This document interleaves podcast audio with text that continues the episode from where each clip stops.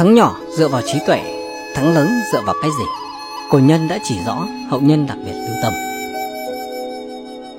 Thưa quý vị và các bạn, không thể phủ nhận rằng chỉ số thông minh và trí tuệ cảm xúc cao đều là điều kiện rất quan trọng để thành công. Nhưng chỉ với hai phẩm chất này, chúng ta có thể đạt được thành công nhỏ trong cuộc sống, nhưng rất khó để đạt được những điều lớn lao hơn. Bởi vì nhân tố quan trọng nhất quyết định tầm vóc thành tựu cuộc đời của một người không phải chỉ là IQ và EQ, mà yếu tố cốt lõi, then chốt chính là đức hạnh của chính người đó. Có trí nhưng không có đức, có thể đạt được thành tựu nhất thời. Chỉ có thể dùng đức hạnh mới có thể thu phục nhân tâm, lập nên nghiệp lớn và lâu bền được. Vấn đề trí và đức ở đây, đó là hai phạm trù không thể tách rời. Bởi ta có thể nhận ra rằng, trí tuệ như là một hình thái nghệ thuật, còn đức hạnh như là đạo. Đức hạnh là thứ ở bên trong, trí tuệ là cái thể hiện ra bên ngoài. Nên trí tuệ là hiện thân của đức hạnh. Đức càng cao dày thì trí càng sâu rộng. Kinh dịch viết, địa thế khôn, quân tử di hậu đức tài vật. Tức có nghĩa là đất có tính nhu hòa, người quân tử lấy đức dày để nâng đỡ vạn vật. Đức hạnh của một người giống như đất, nếu đất không dày thì không thể cưu mang vạn vật trên đời. Làm người nếu không có đức thì không được lòng người che chở. Người xưa nói, đức giả tài chi chủ, tài giả đức chi nô.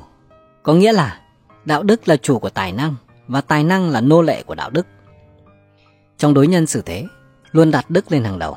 Người có đức thì được mọi người yêu quý, người không có đức thì bị mọi người khinh ghét.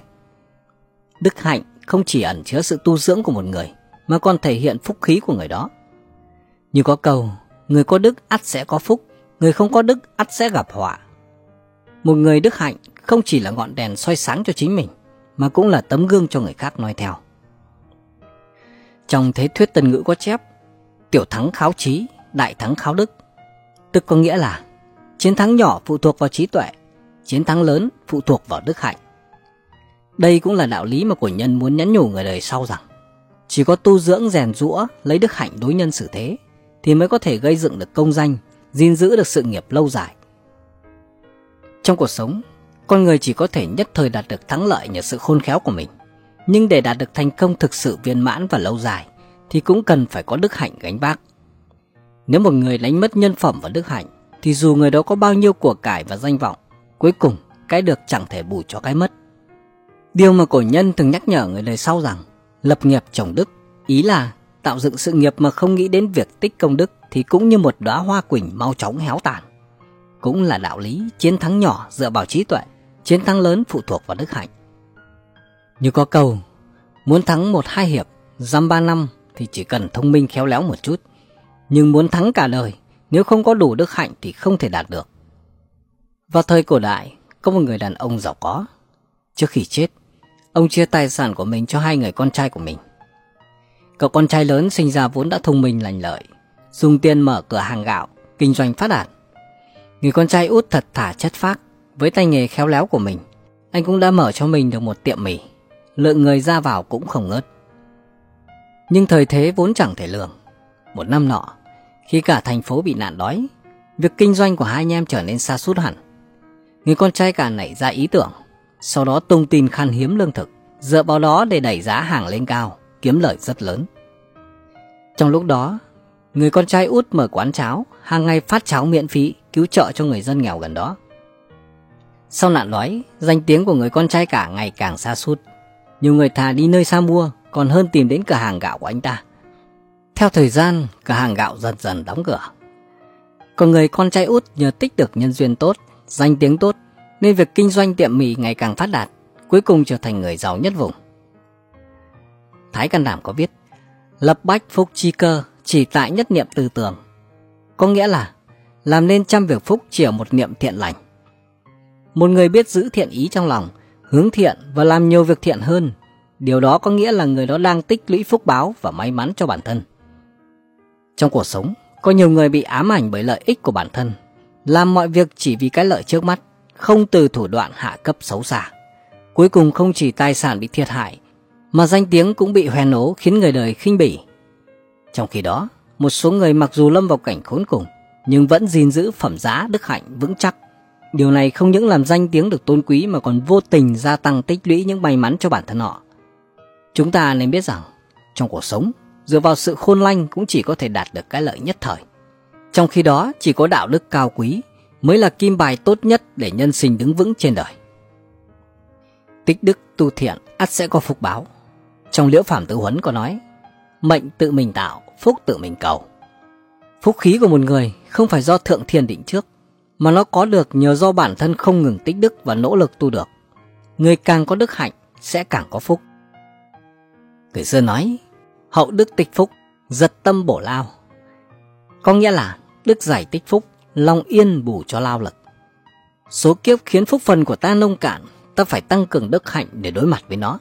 Số kiếp khiến xương cốt ta mệt mỏi vất vả, ta phải thả lỏng tinh thần và thể xác để đền bù cho nó. Số kiếp khiến ta gặp phải những khốn cùng, ta phải tăng cường việc tu dưỡng đạo đức để làm nó thông suốt. Ông trời còn có thể đối xử với ta thế nào được nữa.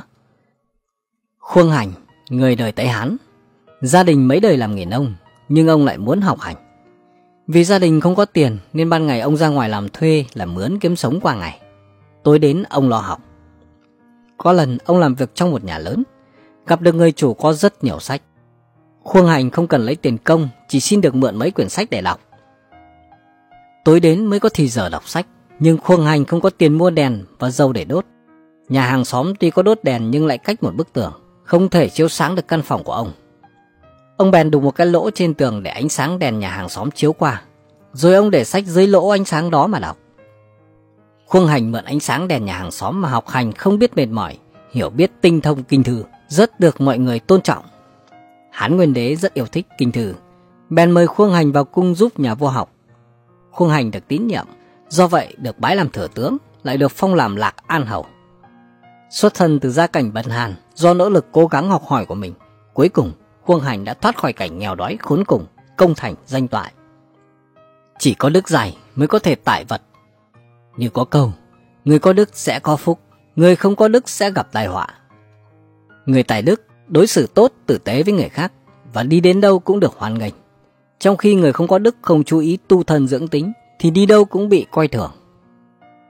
Truyền thuyết kể rằng, vào thời vĩnh lạc của nhà Minh, có một thầy bói nhờ chút hiểu biết về toán số kinh dịch, thường làm đủ mọi điều ác. Một ngày nọ, ông ta phát hiện ra một vùng đất phong thủy quý. Phong thủy ở đây rất tuyệt vời. Nếu sau khi chết có thể chôn cất ông ở đây, thì thế hệ mai sau chắc chắn sẽ có phúc. Dù ông ta tính ra được tài đức của mình không xứng phong thủy của nơi này, nhưng vẫn để con cháu mai táng mình tại đây.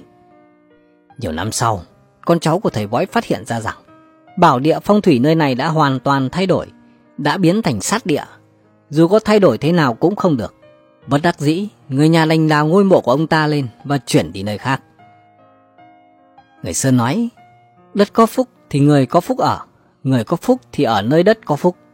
Người có phúc cho dù họ ở nơi đâu, đó cũng là điều phong thủy cát địa. Người vô phúc cuối cùng sẽ không được hưởng phúc lộc nào, dù có sống vùng phong thủy tốt như thế nào đi chăng nữa. Suy cho cùng, phúc khí của một người cũng không thể tách rời khỏi đức hạnh.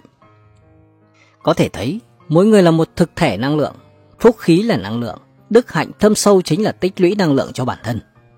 Có câu, thiên mệnh vô thường, chỉ có người có phúc đức mới sống. Trên đời vạn vật biến hóa khó lường, chỉ có phúc đức dày mới có thể gánh vác vạn vật. Cũng chỉ có người có đức hạnh sâu sắc mới có thể thực sự đi đến cùng. Cổ nhân nói, tâm hồn thiện niệm, không trang điểm vẫn đẹp, không giàu vẫn quý. Trên đời, một người không có dung nhan xinh đẹp, có thể không có của cải nhiều như núi, nhưng duy nhất một điều không thể không có, đó là đức hạnh. Nhân sinh là một cuộc tu hành.